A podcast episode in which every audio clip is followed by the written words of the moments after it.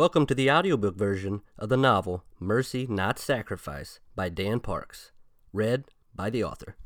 Chapter 5 The Shop 1993 was a year when the rain never stopped, and the water rose, and the river filled up and flooded most of the farms along it. And Todd Carter got it the worst. It had rained every day from the first of the month to the last day of August, and in the beginning of April, Grandpa John bought in dump trailers to haul rock to strengthen the levees along the river. Looking back, it was throwing good money on a hopeless cause, but Gardenstown, a community with agriculture at its roots, was in panic. The 300 acres of bottom ground lay next to the Missouri River, south of town, and just north of the village of Lisbon. The land had been in his family for a century when Grandpa John bought it that fall. Carmen Carriers and the local rock quarry in town made money that year, while the rest of the town spent it. The first shop was built on the high spot next to the bluff.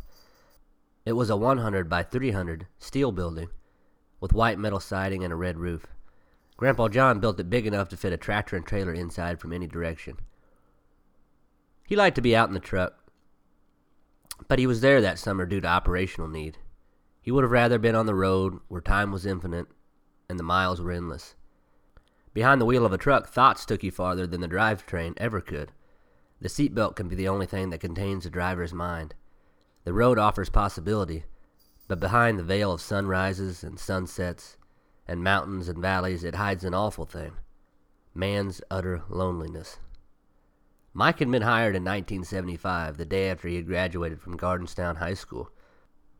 He was a stocky man with a clean shaven face and a thick head of black and silver hair.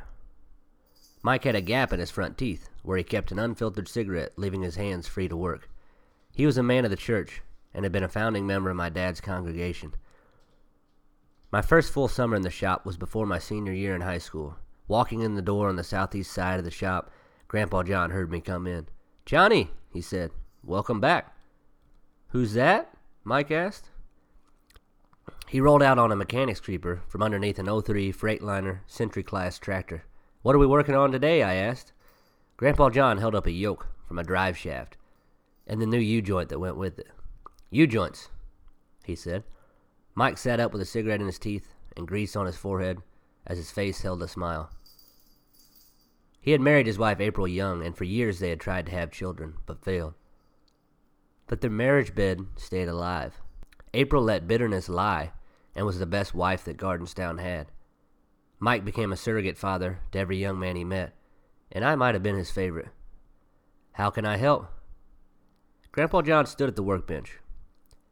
A piece of metal as big as my calf was in the vise.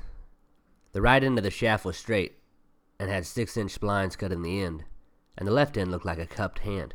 Let's work together on this, Grandpa John said. We'll replace this U joint. He pointed to the open end of the shaft and took the U joint out of the small box that it was housed in. He held it up to measure its fit. Using pliers, he placed the metal ring in, and the top side of the U joint was set. You want the next one? he asked. Can you walk me through the process? Yeah. Hand me the yoke. I scanned the items on the bench in front of me. Sitting on the creeper, Mike nodded in encouragement and rolled himself back under the truck.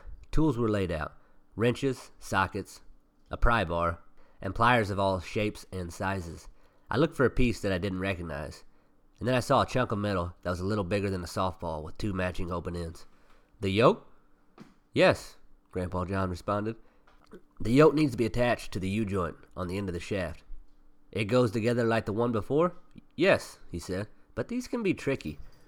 Grandpa John grabbed the box that the new U joint came in and shook it upside down until two small open metal rings fell out. He picked one up and held it in between his fingers and thumb. This is the snap ring, he said. Mike muffled the sound. What did he say? He calls them something different, Grandpa John said. Mike poked his head out from underneath the truck. Jesus rings, Mike said. Grandpa John took the yoke and placed it over the U joint. The connection fought him, but eventually he willed them to line up. Then with the pliers, he took a snap ring and prepared to pop it into place. Why does he call them Jesus rings? I asked. Uh, because of what they do. His hands worked skillfully as he talked. These little rings hold the whole thing in place, he said. Without them, the drivetrain would fall apart. He got the first snap ring in place and then loosened the vise and flipped the drive shaft over to the other side. What does the yoke do? I asked. Grandpa John worked the other snap ring into place. Now that I got that Jesus ring in the place, I'll show you. He laughed and took the yoke in his hands. The yoke is the pivot point, he said. He took it in his hands, twisting it and turning it. If the drive shaft was just a straight piece of metal, it would break under pressure. The drivetrain needs a focal point, and the yoke is there to take the stress, he said. The summer before, my dad had left my mom. He had said he needed to get away to become a better man. It left me to be an intermediary between them. It's the yoke that breaks down then? I asked. No, Grandpa John responded. The yoke is strong. It's the U joints that break first. They act as the sacrifice. At a young age, I had learned to let go of what I wanted, and instead I lived to keep others from pain. If my mom felt rejected by my dad, then I would refuse myself. When my dad struggled to find acceptance, I responded by not giving it to myself. Had this been the correct way to act? Grandpa John took a clean rag from the back of his pants and wiped his face with it. Done! Now we put it on the truck. Bring that whole unit over to Mike and he'll show you how to put it on. I carried the shaft and the attached yoke over to the truck. You ready, Mike? His head appeared from underneath the truck and pointed to the upright bin that contained bolts and nuts and washers of all shapes and sizes for fabrication in the shop. Grab that creeper leaning up against the bolt bin and set the unit on it and push it under. I followed the drive shaft underneath the truck. A drop light was hung back behind us from a fuel line. The sockets needed for the job were prepared on the floor. A half inch ratchet and an 18 inch breaker bar sat next to his head. Over by the passenger tire was a can of penetrating oil and a wire brush to clean the threads of the bolts. Often a person who does can't teach, but Mike was different. He could do both. We need to attach what you put together back on the truck. How?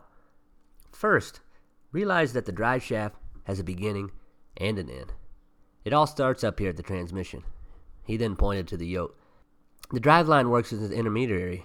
The engine gives power to the transmission through the drive shaft and to the rear end, turning the axles, making the wheels spin. Don't get ahead of yourself, though. You just got to take one thing at a time, he said. One thing at a time. One day at a time. Dr. Healer had first shared those words with me, but the future was out of reach when I had to strain through each minute. Lori relieved me from all that. She had been young and full of dreams and plans for the future, and I wanted to make them come true. Grab those two bolts, Mike said and the ratchet an extension with a 9 16 socket. He rolled his creeper over to my side of the truck. Now center yourself with the drive line, he said. He propped himself up, leaning his head on his hand. Pick up the tube and line it up. All by myself? I asked. We've all done it. I have, your grandpa has, and your dad. When you have to do something, you'll find a way. Really? I'll be here in case it falls, he said. How long do you think it takes an ambulance to get out here? And he laughed. 18 inches above my head is where it needed to be. The tube and the yoke combination was about 36 inches long and weighed about 80 pounds. I placed it on my chest and heaved it up into place. But Mike stopped me about a third of the way up. Whoa, Johnny, he said. It might be easier if you turn it around. My face flushed red. I had had it backwards. Take your slip joint, Mike said. He pointed to the part of the drive shaft that hung down from the support bearing leading to the rear shaft, and slide it in there until it's set. Then I only have to hold one side. Exactly, he responded.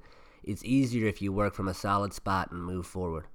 Grandpa John and Mike saw the world differently. They didn't see things for what they could get out of them, but instead thought about what they could give back. In my early years at the shop, they fed me on a steady diet of wisdom. Grandpa John was a man that had learned by trial and error in his life. He had touched the hot stove and learned he didn't like to get burnt. Mike was different. He had a naturally philosophic mind and taught himself to be a mechanic. But he also asked questions. On a 1979 Ford L9000, he pulled the block and replaced the camshaft in two hours. He looked at it and was able to count the number of sprockets and bearings that needed to be pulled. On his first reinstall, he got the stroke and the timing right. We finished the drive shaft and rolled out from underneath the truck. Washing our hands at the wash tub, I had noticed that Grandpa John had slipped out of the shop. He got out of here quick, I said. Mike looked down at his watch. It's almost twelve, he said and winked at me. That means we can take an early lunch. May is a beautiful month in Missouri, as it's still early enough in the summer that the air remains bearable at noon. It's when parts of the April flower blooms still remain, and the air is thick with the happiness of children who are free from the constraints of school. Sitting on the tailgate of Mike's truck, we ate from our lunch boxes.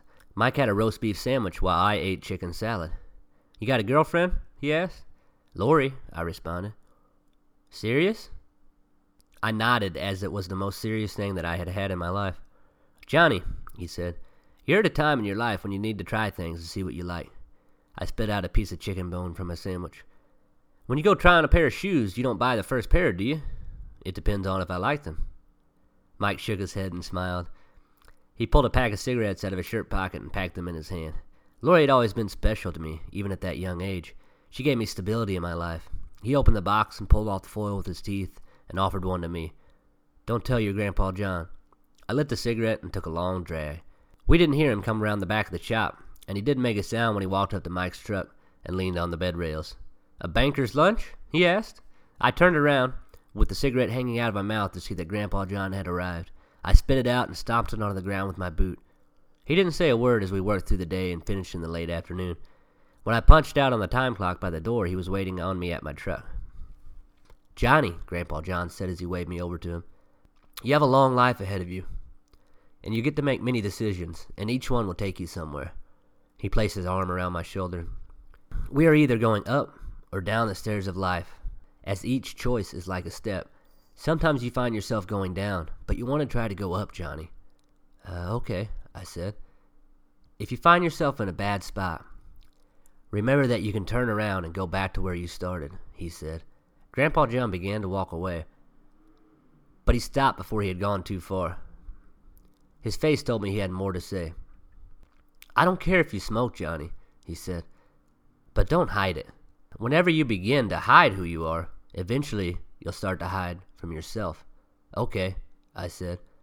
Hiding from oneself leads to running, Grandpa John said, and you can't outrun yourself. Eventually, that man will catch up.